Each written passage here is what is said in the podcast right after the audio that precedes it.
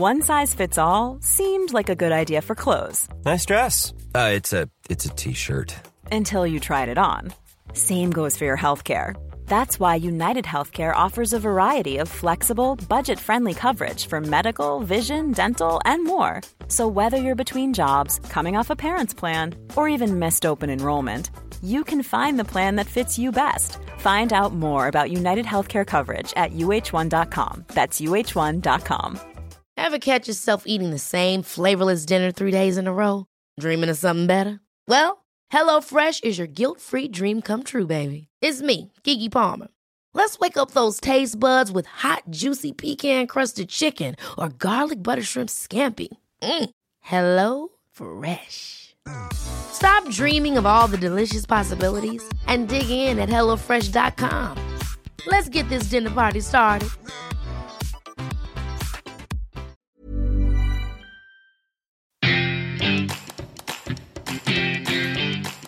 Hello, I'm Michael Chakraverty, And I'm Mark Watson. and this is the Menkind Podcast. We're going to take a deep dive into masculinity, exploring what being a man actually means, along with a variety of brilliant guests. You know, men talking about men is a notoriously underrepresented area of podcasting. Not anymore. Hello, everyone. Mark here. It is now February, the month that I turn, uh, oh, I suppose, 41. And uh, hi, Michael. After the longest January of all time, we've made it out. Congratulations, everybody. It's been such a long January that I probably will find I'm something like 48 by the time my birthday does happen, yes. And uh, well, we kick off this month by talking to the fascinating figure of Jamie Windust. No, thanks for having me. I've got a milky tea and I'm banging. I'm on the way. With two shugs, he two, said. two shugs. I've got a milky tea and I'm banging is very much the mentality we want here. Yeah. We're often aiming for banging guests. yes, Jamie is honestly fascinating, and this conversation is really interesting. We're always using the word fascinating. I think this every time I listen back. But it's true, they are. What can you do? We just need a thesaurus. Thesaurus. Thesaurus? the emphasis was on the wrong syllable there, Mark. I've always said thesaurus, but actually you're right. It's weird isn't it? to differentiate it from a dinosaur, maybe. We'll talk about this during what you listen to with Jamie, and we'll come back to you with the correct pronunciation. Speak to you in a bit. Good. Well, Michael, it's that time again where we shuffle somehow into the podcast episode. Stumble awkwardly. I think you described it earlier as when a child is next to a swimming pool and they, they're too scared to get in, they don't know how to quite bridge the gap. Yes, the first three or four minutes are all both us just basically in ill-fitting swimming shorts, gazing down into the pool. How dare you? So I'm just remembering my own. Well, it wasn't even shorts. You used to have to wear trunks in my I'm not school. a fan of a trunk. I should think not. No. How do you feel about a trunk? Sorry, we haven't introduced our, our guest. I think it's good form to at least introduce them before we start asking Oh, questions. Yeah. this week we have Jamie Windust. They'll introduce themselves in a second. But how do you feel about a trunk? I'm surprised that you're not a fan of a trunk. To look at, fine, but like to wear, it's not for me. Too vulnerable, perhaps. Too too revealing. Do you know what? I'm not actually a massive fan of swimming. Ah. Not because of the water, but um, because when I was younger, I was a bit more overweight than I am currently. Still overweight though, and I got bullied a lot for taking my top off. So I just never, I just fell out of swimming. And I don't think I've gone back. And I it's guess got it- quite dark quite quickly. And if you're not swimming, then I suppose wearing trunks is odd. To be fair. well, you wouldn't want to wear it to the shops, would you? You'd be surprised if you saw that. Well, quite, yeah. So I think visually fine, but they're not for me. And also, I just don't quite know whether like there was a whole thing of like, wh- where do you put every? Yeah, just like a. Jamie, can you introduce Hi. yourself? I may. I am Jamie Windust. I'm a writer, author, and new one I've added to the roster is cultural commentator because it's very, Weighty sounding, isn't it's it? very twatish. Um, and I'm here with you today. How With- does one culturally commentate? basically just means you've got a Twitter account with, with, with an opinion. Um, So most people are cultural commentators. yeah, Yeah. joining in culturally commentating. But yes, newly published author, writer. Excellent book. Can you give it a quick, quick mention? Go on. A quick one, if I must. It is in their shoes, and that's all you're getting. Go and Oh. go and find it. That was quick, to be fair. The quickest of all plugs. That eh? was your brief. That- was... yeah, it's in. the first question we like to ask everybody is: When was the first time you realised that masculinity existed? It was a thing. Now, I used to, for let's say, from about the ages of five to fifteen, I was mildly forced in a non-forcing way, but taken every weekend to football. Ah, here we go. Here we go. Here's the football story. Mark is getting very excited. In a way, this is a football podcast with occasional glimpses of other stuff, I see. yes. And I think that was my first kind of experience of it because it was, I tie it in now with the smell of Bovril. And meat pies because that's all you smell at football. Now, Is Mi- it? this is very interesting. Michael is, looks absolutely baffled, but to me that was a, absolutely non-confusing thing to say. Just yeah, Bovril is like Marmite, correct? no, uh, yeah, but you know, there's a, a drink I, form didn't, I do it. not know. It's Like, kind of like drinking gravy, isn't it? ooh, I have been known to like sneak into the gravy granules packet and just eat a spoonful of the granules. Yeah. Oh. I mean, I, I keep telling you you'd be an ideal football fan. Yeah, uh, the the sort of um, iconic, less so these days a bit, but the iconic drink of like football grounds for decades was this, as Jamie says, almost indistinguishable from gravy thing. Also, always too hot to actually drink. It would burn a hole in your tongue. But it comes to the days when everyone was standing.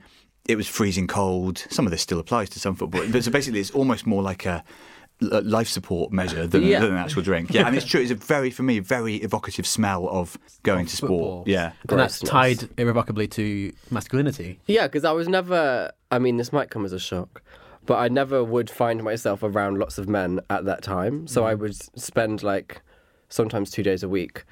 Here comes the drop Oh. at Plymouth Argyle. Goodness me. There we go. Okay, quickly to take a pause. I don't understand. So Plymouth Argyle is against. Oh, oh, well, you see, I believe you are Bristol. I'm from Bristol and my hmm. team is Bristol City, so things are going to be all right between me and Jamie because there's no real, there's a little bit of a rivalry. As you probably know, football teams tend to have these ludicrous rivalries with the nearest team, but there are nearer teams than. Plymouth. In fact, I used- I'm Yeah. sort of quite fond of Plymouth because their fans are quite a fun. But they also play in green, Michael, which is the only team in the league that do that. I think Celtic do that, don't they? Ah, they're from Scotland though, so they're the only English team to play in. that. D- Don't denigrate my only football knowledge. and actually, you're, I should say in all green. Uh, like Celtic Right. have got their green and white stripes. I used to have the full kit. Did you? Thank you very much. How did we feel about that? No, absolutely I'm not. struggling to picture it. I have to- Yeah, I mean, So you went to Home Park a- a lot. indeed, yeah. So I'd go to Home Park pretty much every Saturday, all the away games, ferried in the back of the car. This is very So interesting. you're not going by choice. No, You're not by being choice. taken. And it was it was fine, but I guess that was kind of my first dip into like actual masculinity hmm. and kind of you know, that environment is very hyper masculine. It's very toxic in a way. It's very overtly masculine. Hmm. Yeah, it's interesting. As I kind of got older and became more of myself, I realized that this was not my space. So I just sit in the corner and play on my Nintendo. Another theme is gaming. But Yeah. um, you say about hyper masculine and toxically masculine. And what traits did you see that fitted that? just kind of like over aggression. I always used to find, and I still do find very funny when men get really angry because it's normally at like the tiniest thing, um, especially in football. It's very true. I- Yeah. I'm speaking as one of those people. Yeah. Yeah. it's just like I never understood where that passion came from because I didn't care for it. I really identify with that. I'm like, a ball is being kicked into a net. yeah, I, I- I've tried many times to rationalise it, and like a lot of passions, you sort of can't, I mm. suppose. But what's interesting is that very often I'm emotionally consumed by a match, but I, I still accept that what I'm doing is stupid. Like Yeah. football is a weird thing.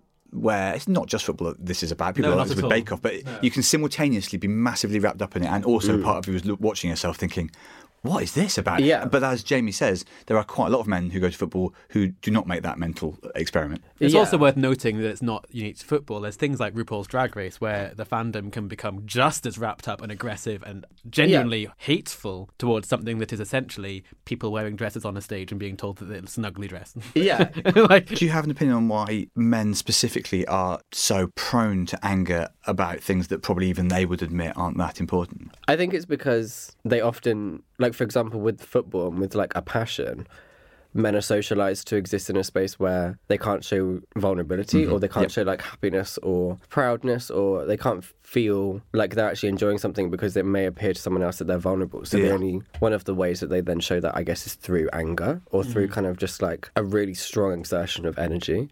Which isn't always lovely. We've talked before about how sometimes you'll see people at football who uh, appear to have come with the intention of being angry, and like even if their mm. team is winning, even if they're mm. on some level happy, then as you say, must be about some sort of necessary psychic release or something. Yeah, it's like a, a weekend release for them, I guess. Mm. But I mean, whatever floats your boat, I just think it would be more fun if it was nicer for everyone. And so do I. It's interesting to me this because it, within the realm of football fandom, I see myself as one of the good guys. I'm constantly trying to introduce people to, or, or not introduce them against their will, but build bridges between the uh, football and non-football communities. And uh, but about uh, maybe ten years ago, I fronted this campaign called Respect FC. Not my idea, but the idea of it was just to make everyone be a bit less of a dick at football. That I'm paraphrasing. It's a good tagline. I wish I'd been allowed to do that. Yeah. um, and lots of people were really nice about it, but lots of other people said, well, the whole point is the aggression to have enemies, to be. And, and it depressed me in a way because it's possible to be massively competitive and partisan about your team, which I am. Without actually abusing or upsetting people, and there's you know Yeah. people talk as if if you took the element of hatred out of football, it wouldn't be football anymore. And I passionately don't. you can believe express that. disappointment as sadness, not as anger. I think. Yeah, Yeah. because like if you look at like there were teams that we would always kind of like laugh at that when when we'd go there we'd be like watch out like Millwall was always really known for its anger. Still, yeah. Yeah, and like you know people riot. Like I remember when the World Cup was on, I lived opposite a pub and it would be like a fight, like just mm. pure energy. I understand it's tied in with nationalism. It's tied in with like being patriotic and all that type of stuff. But I just find it. And odd. so do I. I think a lot of people who are huge football fans, and I love the World Cup. It's one of my like specialist subjects, as we mm-hmm. know. But I find it very difficult to watch England games anywhere near pubs or other people because you start to think, you look around and think, there's more of this that I don't have in common with people than mm. I watched you know. the World Cup a couple of years ago, and I, went, I did go to pubs to watch it and, and see, and I could get involved with it, but as soon as the aggression came out, it immediately snapped me out, and I was like, oh, I Yeah. don't. I was kind of being brought into that world, and the aggression pushed me out. Yeah. You said quite specifically between five and fifteen. Like, what happened at fifteen? Where did you go? Where did I go? Great question. I think I got to an age where I was allowed to actually be at home on my own. Mm. so I was allowed to not have to go. And also, I was like, I'm a very, even now to this day, I'm a very stubborn person. Mm. So I think I was becoming more femme. I was moving more into my identity and sexuality. So I was like, actually, that kind of feeling of being at football had turned from a place of, oh, I just don't like it here, to actually, this is like unsafe now. Yeah. So I feel like if I went, I'd stick out and I'd be like a target for that potential anger. Which probably is true, unfortunately. Yeah. And uh, something I'd like to ask, I've asked a couple of people this, is, you know, as someone that still is going to football and trying to bring people into that world, what would be helpful things that someone like me could do? Because the idea of it being a sort of threatening atmosphere to people is, um, yeah, upsetting to me. Are, are there things that you can do to be an ally? I think in that football space, it's it's very easy to almost compartmentalize that environment as like what can we change here. But I think for me, whenever I look at spaces like football, or people ask me like, how can I change a space? You know, there are still people in that space. So I think it's more about changing the culture for men in general. It's a much bigger question. You're right. Yeah. Football is just a focus for a particular type of, yeah. Yeah, but I think uh, kind of if you look at the specifics of football, showing more representation within the game, having kind of just I don't know, just a more comfortable feeling because there's lots of sporting events where that anger isn't there. Like I'm sure when Tom Daley was on, he wasn't talking about people punching people in the stands. and- No. and even if you go to rugby, which has been a pretty male space traditionally, you, you don't see the same. It's There is more something, celebratory. It is. There is something about football specifically which seems to, as you say, function as something, some sort of emotional punchbag for men in a way Yeah. that very little else That's does. That's a very good phrase to put it. An emotional punchbag. Thank I you, like Michael. that. Ten out of ten. I think eight maybe, but I'm happy with it. Yeah. Anyway, we would, yeah. So basically, it's about it's about changing wider behaviour, obviously, because it's not really a question about football. It's, it's how can we make the world better for more people, Yeah. I suppose. Yeah, and I think like, opening up that conversation around why men can't exert energy that might make them vulnerable or have emotions that might make them feel vulnerable. Because then if they could deal with that and not have to use football necessarily as an outlet for their, like all of their feelings, um, it might be a bit more of a safe environment. Do you think it's getting better? Because there's certainly a lot more talk about men and their emotions than there ever used to be. Yeah, I mean, there's definitely lots of, you know, it's quite topical, but like Marcus Rashford, like there's lots of people in the game that are actively doing things out of the game. Yeah. that are charitable or on mental health lines, or you know, you've got like Rainbow Laces with Stonewall. Yeah. Mm. There are lots of initiatives, but I think unfortunately, like if you look at Rainbow Laces, that's been going on for a long time, but there's still not any out LGBT players in the kind of Premier League or the main That's right. Yeah. space. So I think it does boil down to you need to change the people in the space rather than the space. But also beyond sport, do you think that men are gradually evolving to be better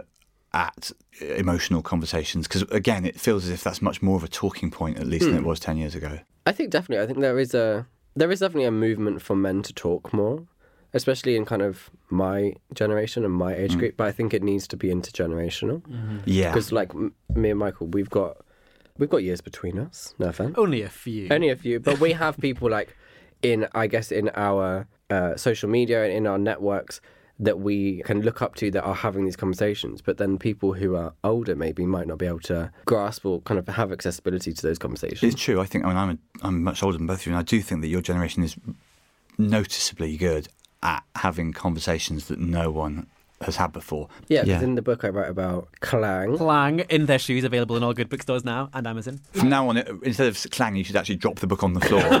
Slap it on the table.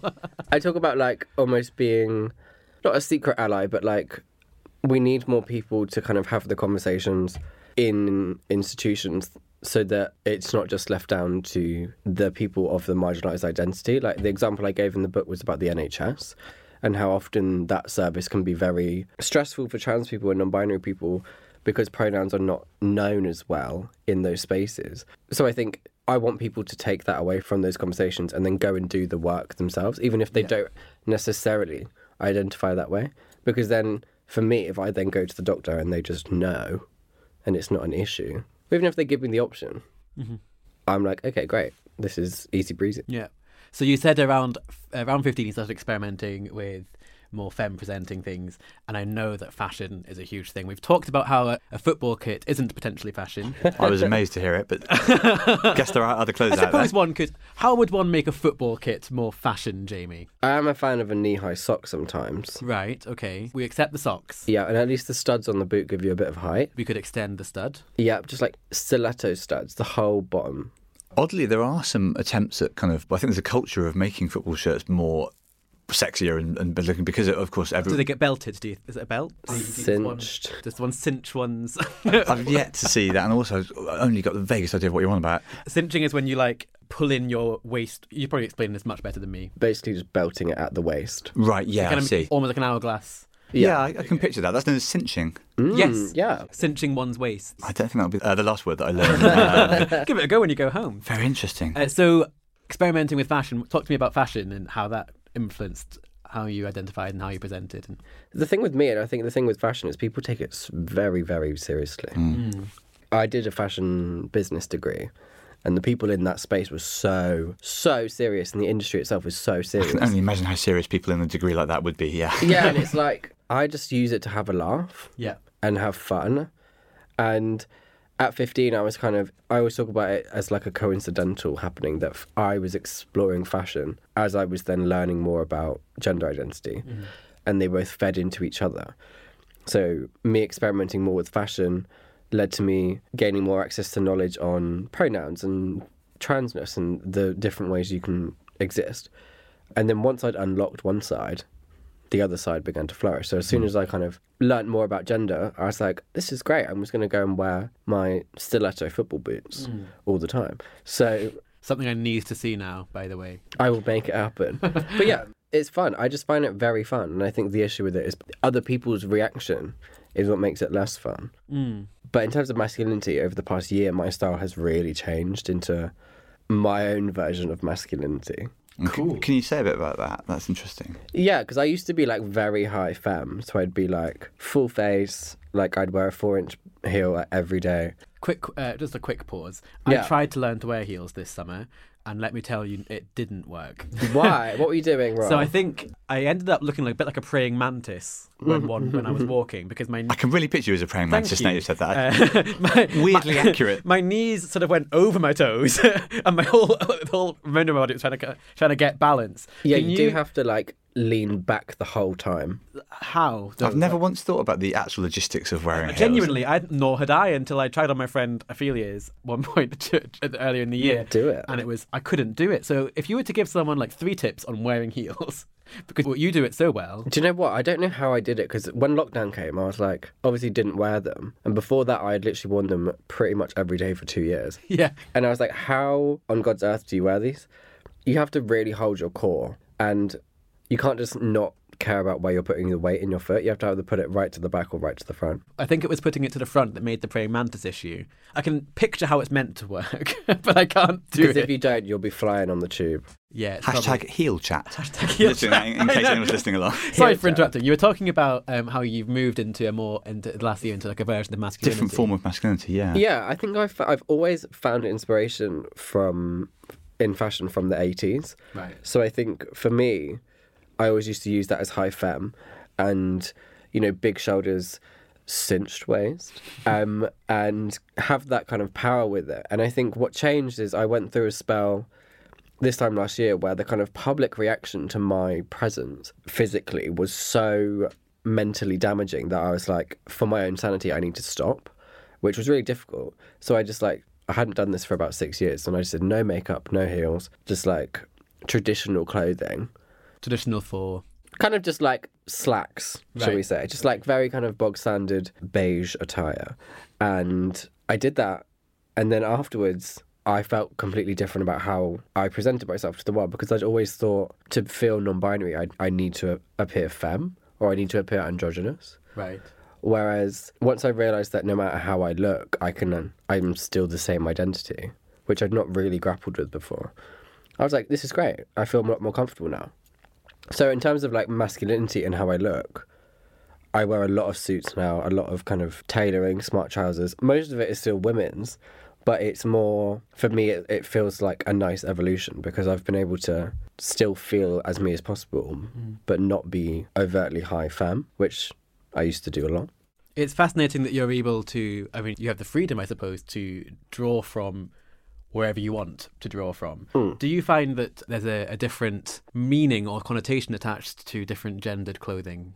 In what way, my love? It came to my mind because you said you wear more women's suits Right. rather than men's, and probably because they look better. But aside, aside from that, Yeah.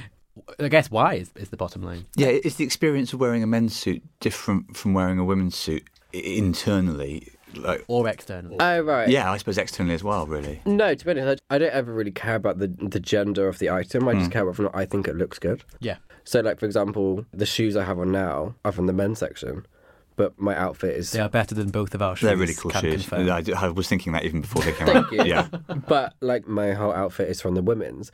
When I go shopping, I do not care where I shop. It's just how it feels on my body mm. and how I think I look. My aesthetic is the only thing that decides what I decide to buy, not what gender it is. I think it's fascinating to think about you moving from feeling you must present a certain way to be non-binary, Right. which to lots of people would you would assume that if someone is non-binary, that they therefore can be free to do whatever they want. But within that, Yeah. there was a sort of a wonder of how to express that. Where do you think that question came from? I think it came from a bit of a bit of this idea of that you know there is only one way to look mm-hmm. if you're non-binary, which is obviously not correct. But then also because my look became so synonymous with my work, and mm. as my kind of work became more public and my work became more known, I guess people would always be like, "Oh, is that Jamie with the face?" Well, you do have a face, Thank you. Yeah, they've got you there. yes, that's me. No, but like like Becky with the good hair. yeah, Jamie with the face. So it'd be like, I almost felt like I had to perform it for other people sometimes. And we all perform gender in lots of ways. Yeah. But I felt like sometimes I didn't have control over the person they wanted me to be. For example, if I'd been booked to go do a talk or something where I needed, I was going to be seen, I'd be like, right, I need to get into Jamie face, mm-hmm. which I still do now, but it's a lot easier and it's, the relationship with it is a lot more kind of flexible. Mm-hmm. For example, in the past now, I would have been like, Michael and Mark need to see Jamie face, whereas I'm like, But this is also Jamie face. There's There lots of different Jamie faces. you nailed it, yeah, Oh, look at that. nailed it. You said that there was sort of one way to look in terms of being non-binary, and I was wondering, as you were kind of developing your identity and learning more about who you are, who could you draw inspiration from? Who were your role models? Hilariously, I always say me hmm because I don't like to copy people. But I think it was it's generally the 80s. I never I've never had one person. Mm. But yeah, the 80s because it was a synonymous time for fashion, but also because it was one of the times that I realized that fashion meant something socially. Like mm. women were dressing in a certain way because there was a power dynamic shift. Mm-hmm. Because they wanted to assert themselves. So I always resonate with that. A lot of people say Boy George, but I don't like him, so no. There was a whole hoo-ha, I think is a technical term, wasn't there? A whole hoo ha. Someone who has a pronoun in their name, they were rather against people using different pronouns. I didn't know that about Boy George. Yeah. And also, there was a funny hoo ha on when I got in an Uber once.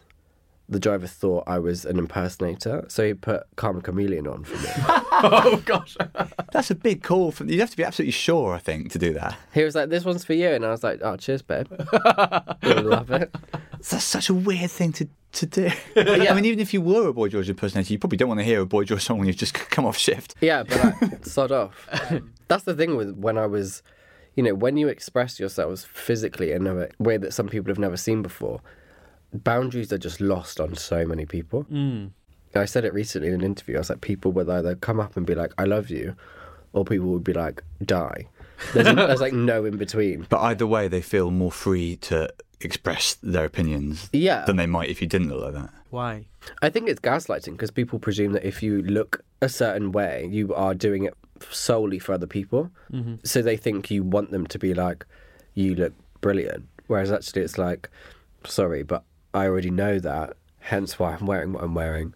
I'm not doing it for anyone else's approval. Yeah, it's a bit like if women are fat. One of my best friends is a proudly fat woman, and an awful lot of the abuse she gets seems to uh, take the position that they are meant to review her, that she is attempting to impress them. And as you say, but also a lot of the positive comments she gets to also give much more credit to the commenter. Like, I think you're really cool and brave, actually. And in, in, neither extreme of comment is actually welcome, really. Yeah, I- I do feel quite bad sometimes when people come up to me and they say nice things because I am a bitch, so I will treat them. I treat them kind of how I would if someone was saying something horrible, hmm. and I just don't reply. But again, it is unsolicited comment from them, isn't it? Yeah, I don't really, I don't really need it. I remember when when I would go out and people would be like, "Why are you wearing that?" And I'd be like, "Why are you you wearing that?" like, Yeah, why- stalemate. yeah, why are we all wearing anything? Why have we all got clothes on? That's Yeah. ve- do you Yeah. know what? A very good point. Because it's like, sorry that I chose my clothes better than you may have this morning, I will, but I will not apologise for that. Again, it's sort of incredible that people would ask that. Really, I'm, I'm sure I can imagine it happens every day. But when you actually stop and think, Mm. not just what right someone has to ask the question, but on a more fundamental level, as you say, it's just a question that doesn't make any sense. Isn't yeah, it? like just ask yourself in your head. Yeah. I don't have an answer. I it's a bit like walking know. up to someone in a restaurant and saying, "Why have you eaten that then?" Yeah. What'd you get for that? What's the point? You talked quite a lot elsewhere, so we, won't, we don't need to rehash it about prejudice that you faced. Mm. And I was wondering, when was the first time you recall facing that? When was the first time you you remember someone else acting in a prejudiced way against you? I think it was because I'm originally from Dorset, Right. so it's quite a classic trajectory of like small town, gay. But it was as we moved from school into sixth form, we were allowed to wear our own clothes, and that was when I was kind of experimenting more with fashion. Hmm. And I remember that kind of first day when I was experimenting with what I was wearing. Just the reaction, just people just being like absolutely aghast if I just come in and like, you know, naked or something. Aghast is a very good word, just as a, a quick interjection. I love that. It's a fun- Aghast. it is a fine word, and it, it, it conveys a particular facial expression Yeah, really yeah, well. I think that's what I'm getting, Yeah. yeah. sometimes a word is so good that we have to stop and just take take a minute. Yeah, Moment of silence. So picturing the scene, sixth form college, everyone is aghast. aghast, Aghast. colleagues everywhere. It's just like I don't know. I remember it. I remember just being like, "Why is everyone so surprised?" And then I remember going into town the, that day, and just like everyone in town, just like literally like stopping, mm. and just like gawping. Another great word. And that was when I was like, "What's going on?" You didn't think those clothes choices were as unusual as as they were. No, absolutely. And it was like, You must have been aware that not that many people around did dress like that, or yeah, no, definitely. Like I was aware that it was a bold look, but I think, but not that, it, that people would have such intensity of opinion about it. I suppose. yeah, And where do you think that intensity of opinion comes from? I'm thinking more kind of in general, the responses that you've received that are negative, whether they be mm. abusive, whether they just be someone giving you an eye across a, a street. yeah. Where do you think those prejudices are based? I think it's a projection. Right. of other people's insecurity because I think whenever anyone sees, and it's not big headed, but like when anyone ever sees someone that appears confident mm. and is just like, you can tell that they're just being themselves, it's like holding up a mirror to someone because then they're like, oh, am I doing that? Am I, Am I always being hmm. myself? Do I feel like I look as as me as possible? So I think often people's natural reaction is to like chip away at the person who's doing themselves hmm. Yeah. because it makes them feel better. They try and kind of pull you down a peg or two. Yeah, people find confidence and like, a sense of contentment in someone else almost unbearable if there's Yeah. some weakness in their well, not weakness, but if there's some something that they sense then they're doing suboptimally, definitely. Yeah, and I think it's a very British thing. Really? Yeah, when That's I've- interesting. When I've spoken to like Americans, when I wor- I've recently worked with a lot of Americans, they had that same experience in London. They were like, everyone wants to drag people down. I don't know if it's specifically the UK problem. Well, people do, certainly British people seem to find it intolerable that Americans, on average, talk themselves up a bit more and Mm. comport themselves with a bit more confidence. You'll always hear British people slagging off every single person in the United States because Yeah. because of this culture of saying I'm great, I'm good, I feel good, and Right. but sometimes you do wonder whether that is merely the fact that as British people we have a terrible relationship with feeling good about ourselves and saying it at least. yeah, absolutely. It just makes me laugh. I just don't understand. I, it, it genuinely does baffle me because when I see people out and about that I think look amazing, I would never dream of going up to someone and being like, well, I would if it was like cute and I could manage it. But like, I wouldn't, if I saw someone that I was like, you look shit, I wouldn't go over to them and be like, by the way, you look fucking shit. I need to tell you. I don't know if you've seen. you look like shit. There's um, something in my head. You're talking about the reflections of other people. And I'm thinking back to those football matches that we spoke about at the beginning, and whether the aggression that we're talking about, that insecurity comes from that same projection of themselves and that, that comparison to themselves. Yeah, definitely. I think people don't necessarily reflect on themselves enough. yeah. you know, they get so caught up in kind of rules and binaries and you know, if we look at fashion, lots of people think there are certain things you can only wear because of your body type or certain things you can only wear because of your gender. Hmm. So I think when they again, when they see someone that's just like not adhering to that, they're like, fuck, I've not ever thought of doing that before. Yeah, it, it is challenging to someone that's lived for a long time in a particular rut. It's about. I think it's, you're right. I think it's about living as the most fully realised version of yourself Yeah. that you can. If you're not doing that, then deep down you are aware of it on some level, and then you're bound to look with fury on people who are. Yeah, and that's what I always kind of say about being non-binary or gender non-conformity is it's, it, it helps everyone. If you strip down all of these rules and regulations on fashion, on work, on relationships, it helps everyone because then other people can start to drip feed that into their experience in their lives. I'm wondering how did you learn to do that? When did that happen? Because I'm presuming you weren't always this this cool and calm and collected. The thing is, I'm very much not. Right. I have a lot of experiences, I guess, that have been that I've had to grow a very thick skin very fast. Yeah. That's often why I get hmm.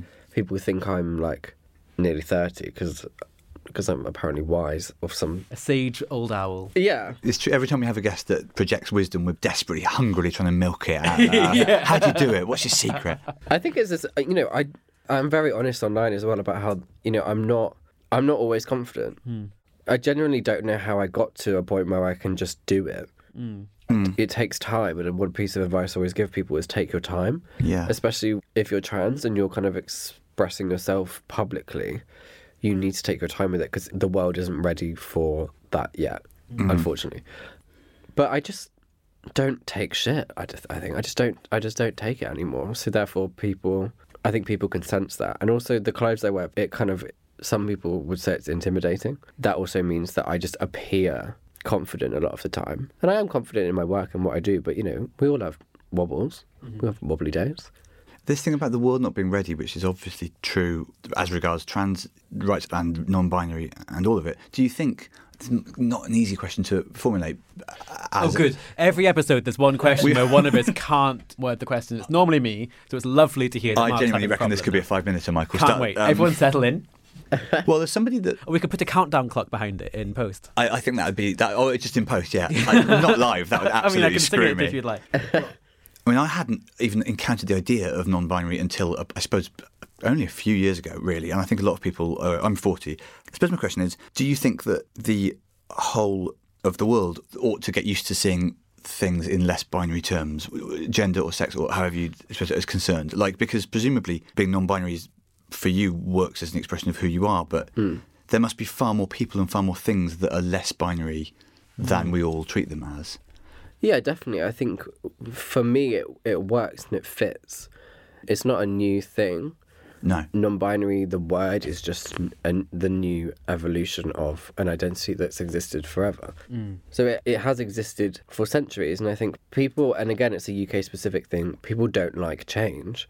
They don't like being told what they can and can't say or do Absolutely true. Yeah. without backed up knowledge. It amazes me that with the pronouns thing, uh, it's that for me is a mental effort to make each time because it's not an instinct. But it's not a very big effort. I find it incredible that people act as if it's insulting to them to have to do that two second long thing. But you're, it's Yeah. because of change. It's because people think, well, we didn't do that for 50 years. Why am I doing it now? Exactly, yeah. And like people think it's overtly political. Like my best friend and crush, Laurence Fox. my Everyone's crush, I guess. love him. You know, put something out on Twitter talking about how like the NHS celebrating International Pronouns Day was like a political stance. No, we're talking now, and I'm calling you by your pronouns. I'm not shining my like hammer and sickle because I'm like got a huge political stance. It's just respect. Yeah, people tend to regard anything as a political pose if they mean I don't really like it. And Yeah. it's- yeah, I don't see why it should change. Mm. And also, y- what's more political than just trying to improve the conditions of life for other people? Yeah. Like, everything's politics because everything is about mutual respect, or ought to be. And I always class it as like an inkling of, you know, pronouns for me are like a gateway almost to whether or not someone respects your identity. If they can't hmm. make the effort to sit and understand how to change one word that they actually already use in their language, then they clearly don't It's going to be a long haul for them to understand who you are as a person. Yeah. yeah. that's why my friends always joke with me that I have like a countdown clock on all of my friendships and relationships because I've never had a friendship that's like been more than like three, four years because people don't respect me. That's a really interesting thing for somebody to say, I think. I mean, you- you're much younger than me, but do you imagine you'll always have a sort of three to four year cut-off point for friendships, or is that something you Has think anyone might... lasted longer? I was actually talking today. There's one friend that's she's getting to her four year mark. She's the champion. How do you celebrate? Do you have like a, a party for the? She'll have her appraisal um, and then yeah, and then talk about maybe extending it to five years or not if it doesn't work for. probation. Do you think that's an intr- intrinsic part of your personality, or is it just? I think it's um, you know, I'm sure we can all relate to this. When your work is often very isolating and you're often put in very like surreal positions with your job, it can create fractions between your friendships because Yeah. a lot of my friends have just nine to five jobs in fashion or, you know, very kind of fulfilling but different jobs to me. So I think one thing that I always find is that jealousy and confusion seeps into a lot of that. Mm. Or people want to try and use me to bolster themselves through my work and my connections. Mm. So I think that combined to the fact that my job is very lonely means that I often am kind of in a headspace where I'm like, I don't need other people. If someone's pissing me off, I'll just hand them the notice. Do you have a, a formal notice procedure? P forty five gets handed it. No, I'm just very. I joke, but I am strict with who I give my time and energy to because I need people in my word of the year bubble that respect me, understand me, are allies to me as a bare minimum. There's never been a faster or easier way to start your weight loss journey than with PlushCare. PlushCare accepts most insurance plans and gives you online access to board-certified physicians who can prescribe FDA-approved weight loss medications like Wegovy and Zepbound for those who qualify. Take charge of your health and speak with a board-certified physician about a weight loss plan that's right for you. Get started today at plushcare.com slash weight loss. That's plushcare.com slash weight loss. plushcare.com slash weight loss. Hold up. What was that? Boring. No flavor. That was as bad as those leftovers you ate all week. Keke Palmer here, and it's time to say hello to something fresh and guilt-free. Hello Fresh. Jazz up dinner with pecan-crusted chicken or garlic butter shrimp scampi. Now that's music to my mouth. Hello Fresh. Let's get this dinner party started. Discover all the delicious possibilities at hellofresh.com. Millions of people have lost weight with personalized plans from Noom, like Evan, who can't stand salads and still lost 50 pounds. Salads, generally, for most people, are the easy button, right? For me, that wasn't an option. I never really was a salad guy. That's just not who I am. But Noom worked for me. Get your personalized plan today at Noom.com. Real Noom user compensated to provide their story. In four weeks, the typical Noom user can expect to lose one to two pounds per week. Individual results may vary. Linking into allies, are there any? Let's go with men. Are there any men that you see as allies, or any men that you admire? To be honest, the men in my life are very few and far between. But the ones that I say are the best allies are either trans men or queer men, mm-hmm. because there's an inherent part of them that gets it. And I don't know if you're related to this, Michael, but like with cisgendered straight men, there's always part of me that doesn't think they'll understand. So I almost write them off immediately. Well, bye. yeah. Mark has now left the room. No, and it's not. You know, it's not based on my preconceptions. It's just based on my experiences in history. Yeah, it's based With on men. everything that's happened to you. Probably. Yeah. So to be fair, are there things that men like me can do to get past those barriers? Like, is it possible for someone to change your mind just by persistence? yeah, Persistence. please. I think one thing, and I'm always for me, like I always say with with men, whether it be romantically or just like generally, is my bar is so low. If a man just like is nice and uses the right pronouns, you know, win win. Mm-hmm. I think it's just about coming into it and breaking what I presume you're going to do. Sure. Yeah. because most men don't do that. So being respectful, actually being educated, using the right pronouns, telling me I look hot, that will all That's non-negotiable. yeah non-negotiable. then your contract can start. if you were to, you know, build a bear workshops, Yeah, we are not sponsored yet. It's, it's stupid we're not sponsored because you, you've said it. You've said it mentioned so them every time. Basically, they're sponsoring us, but they just don't have to pay us. We're just advertising them. Imagine, like, I mean, more build a man workshop. yeah. If you went in there and you had to put three qualities into each person that identifies as a man, Yeah. they have to have these three qualities. What would they be? I think the first one would just be like an inherent kindness. Mm-hmm. I think kindness is something that, if I'm honest, I think men do have. They just don't show it. Why? Why not? Of course, that was very aggressive. Why? Why?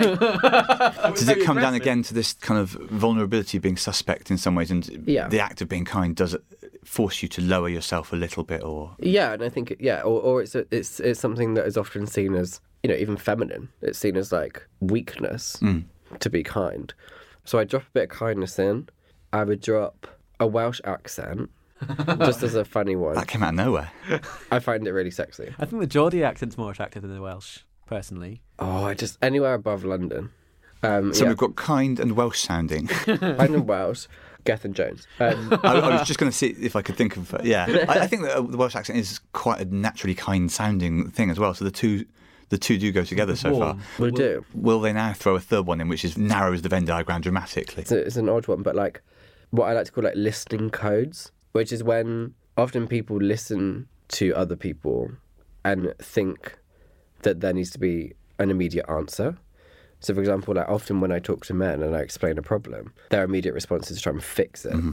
to try and help you, but to try and you know, and it can sometimes turn into a, a victim blaming situation. So I'd say like good listening codes, knowing that sometimes you just listen to someone because they need you to listen to them and you don't need to reply with advice. Or sometimes this person needs your advice, give advice now. Um, Yeah, perhaps men do have a tendency to think that it is on them to solve I everything. am man, I must fix. Yeah, in the same Yeah. way that if a shelf falls down, not me, but many men will think, well, that's I must immediately put that back up. It seems similar. I would call somebody else to come in and have a I look, certainly probably. would. Yeah. Sometimes I get a task rabbit to listen to my friends as well. But yeah, because as well, like a lot of the time with men, they try and if they can't empathize with your situation, they'll either tell you you're wrong or just talk about themselves. Hmm. Yeah, it's really interesting about the listening, But also listening to give room as well. listening to give Yeah. room, not listening with a sense of right. Here's what we do about that, because I think it's very, it's a very instinctive thing to think. Yeah. I'm being asked for help, and the only help I can give is to magic these problems away. But that's Right. not how a lot of things work. Of course. Yeah, because sometimes like I have people that I like in my very dwindling Rolodex of friends. You said I noticed this week to a couple more friends. You have painted quite a bleak off. picture of. of my life.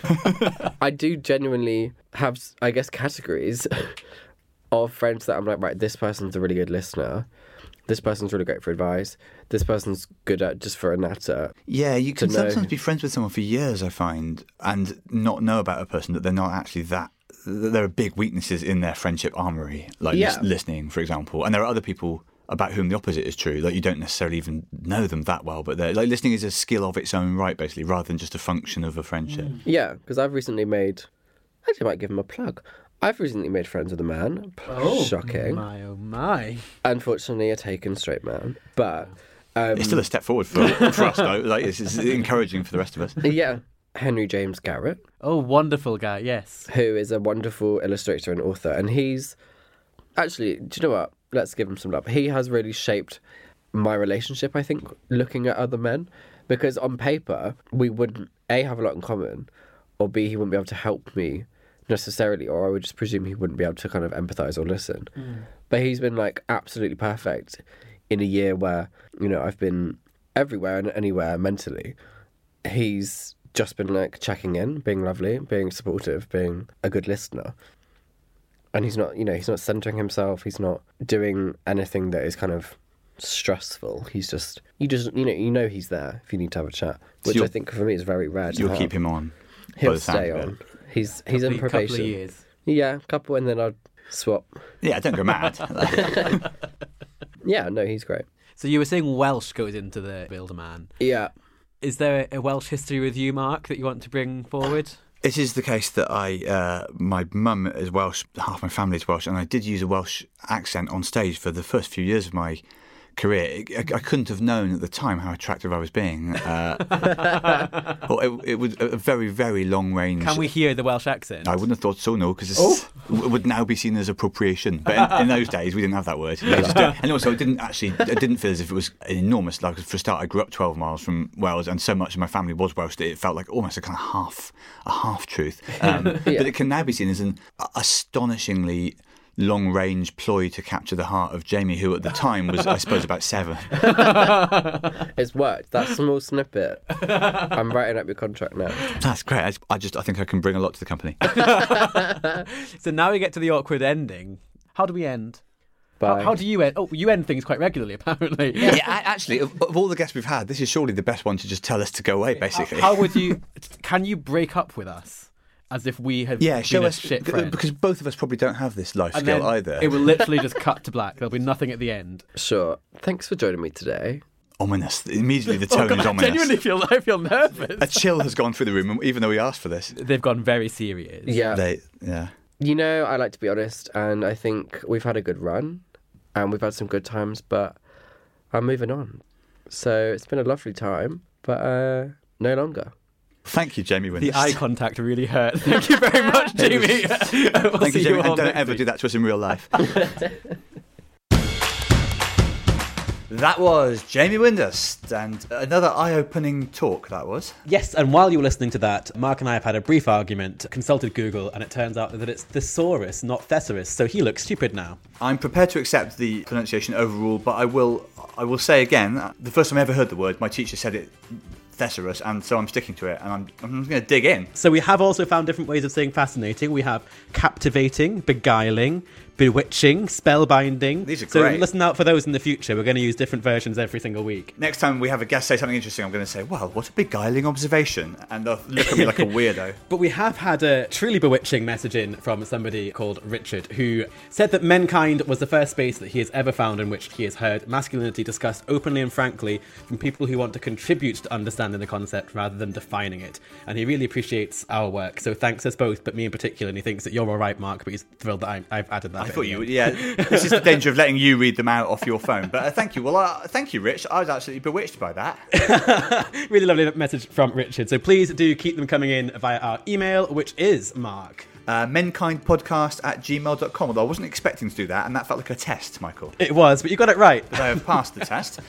Uh, and next we have Rick Samado. and I had older parents as well, so I didn't have that communicative relationship with them about this stuff. A lot of people have older parents. That's That is a solid gag. I'm trying to introspect deeply here, give you some of the pearls of my soul. If you had to rate it, Rick, out of 10, what would you give it? it was a bit of improvisation, my, my dear Samado. and that is why you sit in the big chair. This was a lively old talk, I think it's fair to say. the episode is misleadingly titled The Safari of Misery, but it's actually one of the more upbeat conversations of the series, I think. Honestly, really brilliant. So one to look forward to. See you next week. See you then.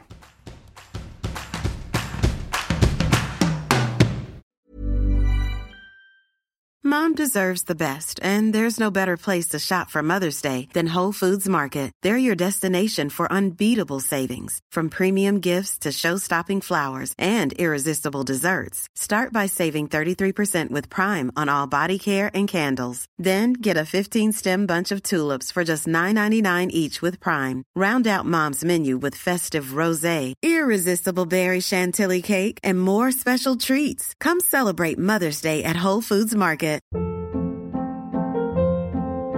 Hold up. What was that? Boring. No flavor. That was as bad as those leftovers you ate all week. Keke Palmer here, and it's time to say hello to something fresh and guilt-free. Hello Fresh. Jazz up dinner with pecan-crusted chicken or garlic butter shrimp scampi. Now that's music to my mouth. Hello Fresh. Let's get this dinner party started. Discover all the delicious possibilities at hellofresh.com.